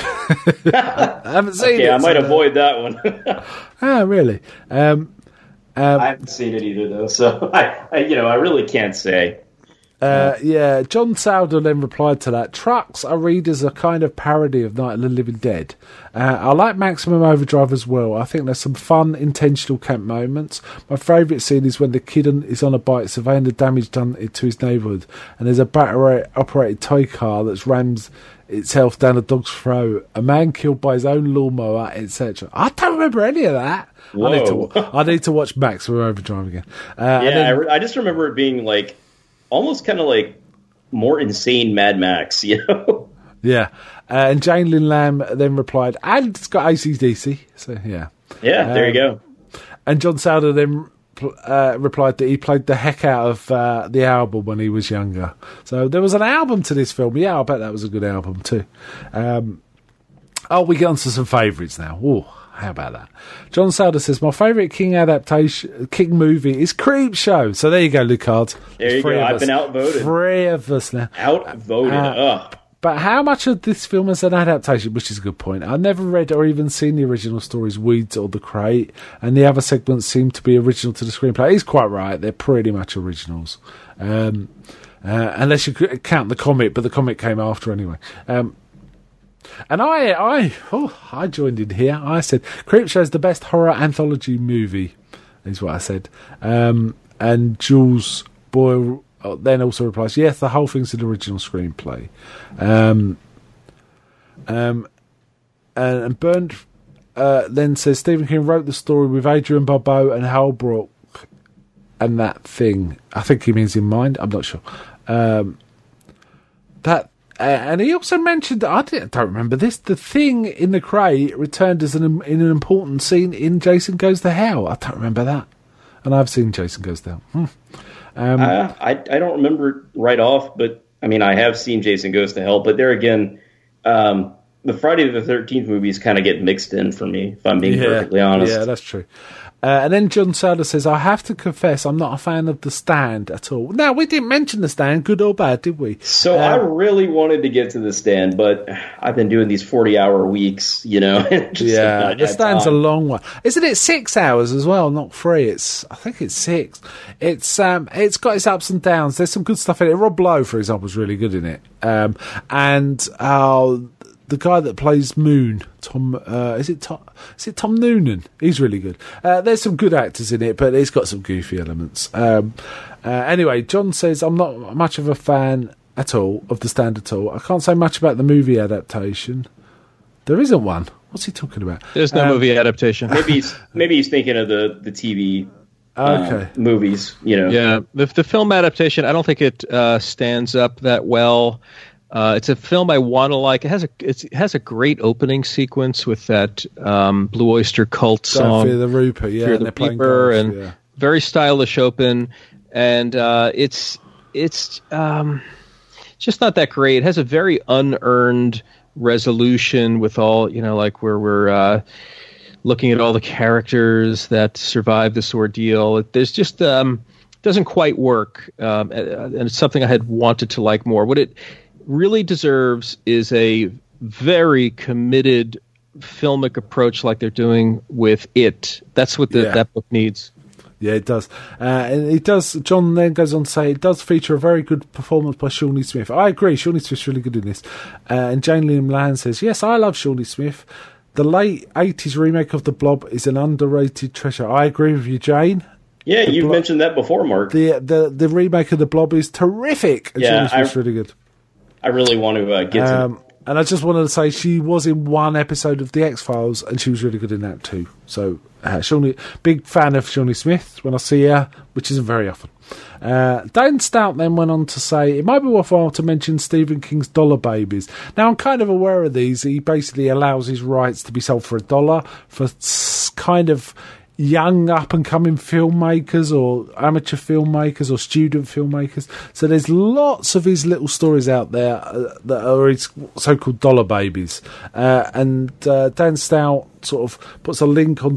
If you go to stephenking.com, there's a link to his dollar babies, so you can read about that a bit more. He says it's a pretty cool program, and he said some of the dollar baby filmmakers went on to great success, most notably Frank Darabont. So Frank Darabont was one of these guys. So Frank Darabont, Shawshank and The Green Mile, among other things, and The Mist, and The Blob remake. Yes, wow. And not The Walking not as the Dead director, but co-writer, I think. Yeah, and he went on to be the sort of showrunner for and creator of The Walking Dead as well. And a cool little TV film called Buried Alive. It was his first feature. I have an episode on it if you're interested. And then he says, I know we've got some massively talented people in the UNH audience, so maybe this will spark someone to create a King adaptation of their own. Wow. I think it's time for UNH to get into film. And Lucas Dickinson then says, to clarify, do you just want Stephen King adaptations or any horror? I was confused by this because it was obvious. I don't know. Anyway, so Bruce Hannon then says, it's a bit late. It's a bit late where he is, I think. So I used to collect Stephen King movies in my collection. I have loads on VHS. My top horror King would be against the popular opinion because I have strange taste. Number 1, Silver Bullet. So what? I'd say that's good. Number 2, Dark Half. That's very high rated for the Dark Half. Dark Half's all right. Number 3, Thinner. So it was your number 3, wasn't it? Yeah, well, it was. Number 4, Graveyard Shift. Wow, wow. It's entertaining, yeah. Number 5, 1408, which actually I have to say is probably my biggest gap. I haven't seen 1408. I've heard lots of good things about it, but I've not seen it. I know it looks great, though. Oh, cool, yeah. I know it probably seems odd to put Graveyard Shift ahead of The Shining, Carrie, It, etc., but I love the sweaty stank it brings. It is a very sweaty film. Very it's got its atmosphere. And then Lucas Dickinson gives his worst. He says, number 3, Tommy Knockers. Number 2, Maximum Overdrive. Number 1, Cujo. Wow. That's a bit rough, I think. Why Cujo? Because I love the book. The movie is one of the most boring experiences I've ever had watching a movie. In that case, yeah. Lucas, you haven't seen enough movies. I better not alienate anyone else. So I mean, I'm with him that it does have a lot of kind of stalling in that film. You know, I mean, yeah. I don't dislike Cujo. Don't get me wrong, but I would say, you know, it's for me anyway. It had some problems. I don't know, man. I think it clips along. It feels like such an abbreviation that it just clips along its little points, you know, because it's got a condense everything. So you have just, to. We're looking at it from different angles, but so. Yeah, I don't find it boring. Yeah. I don't find it boring. So I always one thing I will say about the book though is it always amazed me that King somehow wrote it from the vantage point of the dog and made it seem authentic, which is like quite astounding actually. But that's a book thing, right? So okay. Lucas then goes on to say his best number 5, Needful Things. Interesting choice. Number 4, Carrie, 76. Number 3, Shining. Number 2, It from 2017. Number 1, Misery, and he explains about Misery. This adaptation is absolutely brilliant and terrifying. Rob Reiner brought out the best out of Kathy Bates and James Caan. For me, this is the scariest and best adaptation of any King work. The character of Annie Wilkes was perfectly written and portrayed in all of psychotic, obsessive glory, and Kathy Bates looks a hell of a lot like my mum, which makes it even scarier for me. One thing I didn't touch on with Misery is Rob Reiner is hitting out of the park in this period. If you go back and check his filmography, it's amazing, and every film's different. So that was a hell of a run for Rob Reiner. He's amazing. Meathead, Misery and Stand By Me, these are the ones where you kind of put them in the category with the Frank Darabont adaptations. They're just very special. They show how King is a great writer. He transcends genre. Wonderful films. Yeah, and just to sort of state some of his other ones, the time, Princess Bride, Spinal Tap, When Harry Met Sally, this guy was really knocking out of the park. So, that's quite an impressive filmography, just that little bit. Right? Yeah, definitely. So, yeah, good points about Misery there. Thank you very much, Lucas. Bruce Hannon says, nice top 5, but you can tag your list onto my top 5, and it will be my top 10, pretty much. Haha. Okay, so they're sort of talking about that a bit. Let's just move on for ours. Facebook stopped scrolling for me now. You gotta love the joy of Facebook. Okay, so Burnt. I'm not going to say the surname again. His best is number 1, The Shining, and he says all 3 versions. Really? Interesting. Wow, he loves The Shining, obviously. Number 2, It's 2017. Number 3, Dreamcatcher. That's his best. How about that? That's a shocker. That is controversial. Number 4, Stephen King's Thinner. Now, Thinner's coming up and out again and again here. That's interesting, isn't it? Yeah. Number 5 to 1408. And the worst is, for him, is number 1, Under the Dome, the TV series. Number 2, Tommyknockers.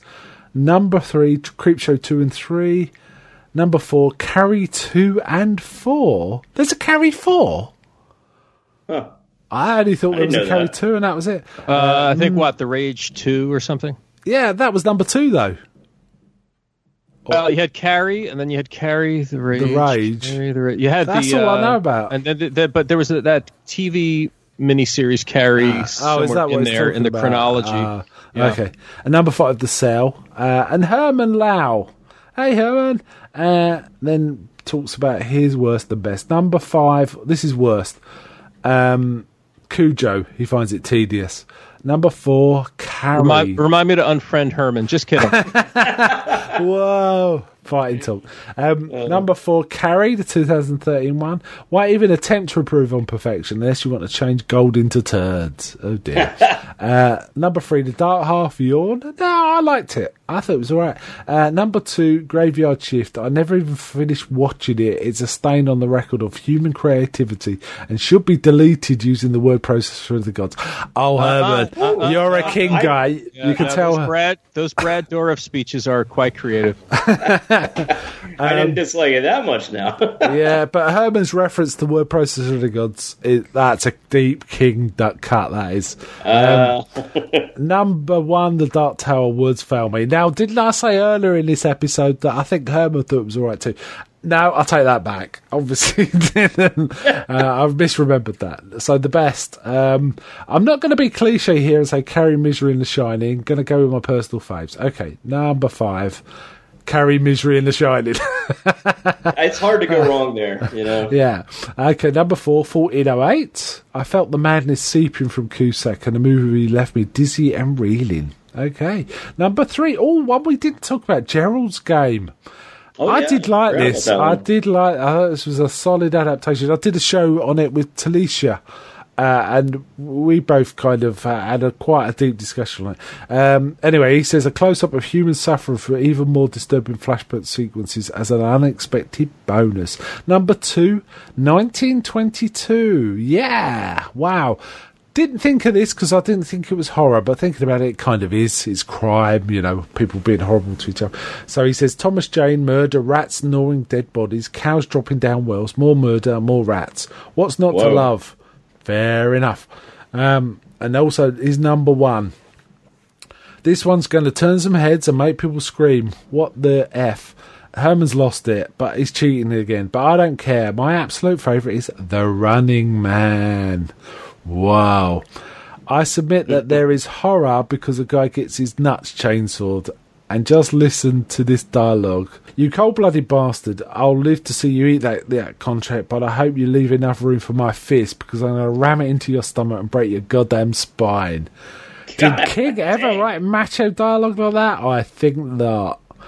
I just refriended Herman because I love The Running Man. Yeah. Now that's weird. I thought someone asked us a question, and it might have been somewhere else, but I thought someone said, which... I'm sure I saw this question, and maybe I missed it by mistake because there's a lot of stuff in this comments. Someone asked, what Stephen King movie story that hasn't been adapted would you most like to see adapted? Now, I don't want to put anyone on the spot here, so what I'll do is I'll talk about the one I think I'd like to see, and if you guys have got one, I'll ask you then. So give you a bit of time to think about it, right? Because that's coming cold. I'd really like to see someone attempting a version of The Long Walk. And I understand there's one in production or being in planning stages at the minute. And I always thought it'd have to be someone who's very, very good at making movies, because a lot of that story is in people's heads, and it's kind of they're trying to psych each other out, and there's discussions being had, but it's all set on this long plodding walk where people die if they stop walking. So there's this inherent against the clock drama, but it could be boring in the wrong hands, or it could seem goofy in the wrong hands, but I really would like to see that one. Lucard, have you got any? I'm not sure if you're King, you know, King Nuts like I am.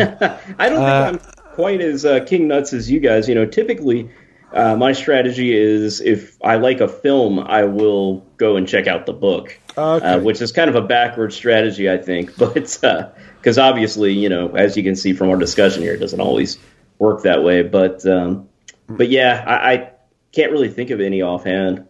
How about you, Anthony?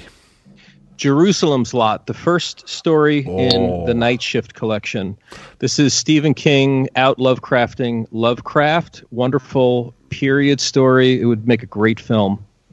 Oh, that would be fascinating. I agree. I mean, it makes these monsters in Salem's Lot, you know, the book Salem's Lot, and the, you know, like ants compared to what the hell's going on in that area.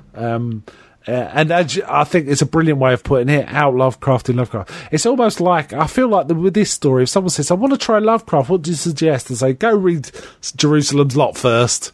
It's kind of like, that's not quite true, you know. But there is some really good Lovecraft stuff by Lovecraft. But, I mean, this is King doing a great version, and much more readable in many ways version of Lovecraft, but doing it really well. He's kind of very talented that way. Yeah, good choice. Lovecraft is like going down the rabbit hole further and further, you know. You're like, where in the world is this going? Indeed. I think that's a great choice, Anthony. That's a really good one. It's basically cosmic horror, kind of, isn't it? Or, you know, underground big elder god monster kind of stuff. That's what's going on in that one. And it's all kind of creeping and approaching it in slowly but with a sense of dread. So there's a lot going on there. Okay, that I think winds up our feedback section. Let's have another little break before I say our goodbyes.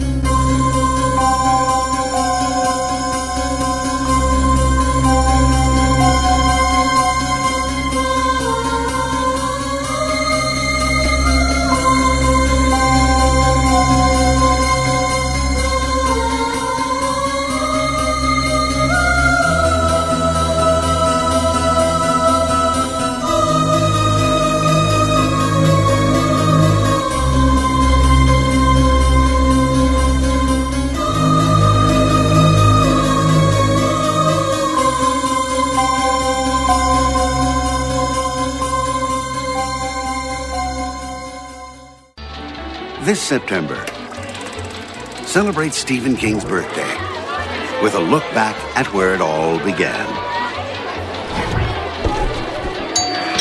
Here's Johnny. Come play with us, Stephen. He's got a gift for suspense. And he's so talented, it's scary. Hey, boys, let's take a picture. Come. Stand by me. It might not be your typical party. But then again, he's not that typical. Encore's got your invitation to the inspiration for some of the most hair-raising tales ever imagined. Because wishes can come true. Join the party all month long with 20 chilling Stephen King films and a marathon of suspense on his birthday. The Stephen King Collection. Every night in September at 8 on Encore. Happy birthday, Stephen.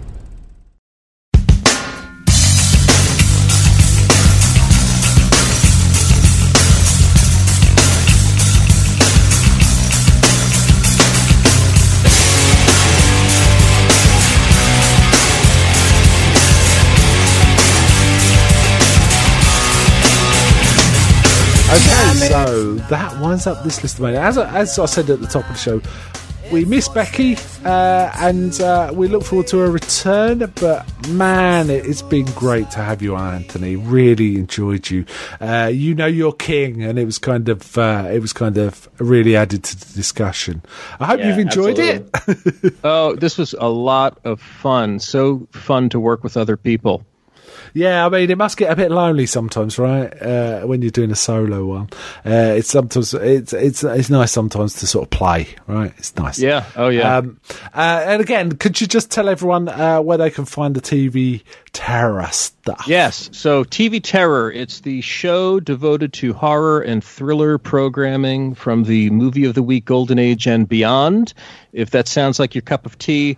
Hit us up at iTunes, or you can go to the web at tvterrorshow.com. Nice. That's excellent. And also, if you like your Stephen King and you listen to UNH, but you've not tried Kingology, try Kingology.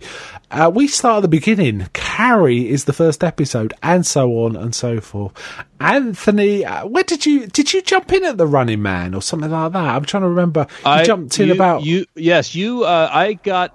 Kingology doctorate and white lab coat and everything with the Running Man when you invited Running Man. So yeah, and you've been on most of the shows since then, right? I've been on a lot. The ones that I'm qualified to be on, some I haven't really read the book, and someone else gave you a better choice.